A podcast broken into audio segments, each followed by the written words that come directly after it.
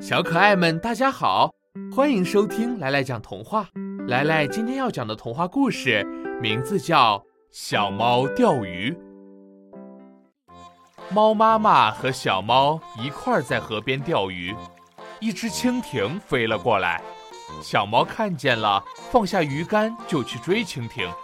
蜻蜓飞得很快，小猫没捉着，空着手回到了河边。一只蝴蝶飞来了，小猫看见了，放下钓鱼竿，又去追蝴蝶。蝴蝶飞走了，小猫又没捉着，空着手回到了河边。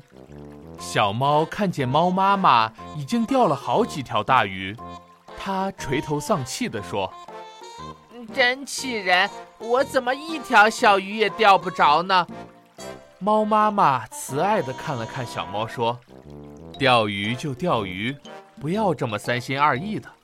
一会儿捉蜻蜓，一会儿又去捉蝴蝶，怎么能钓到鱼呢？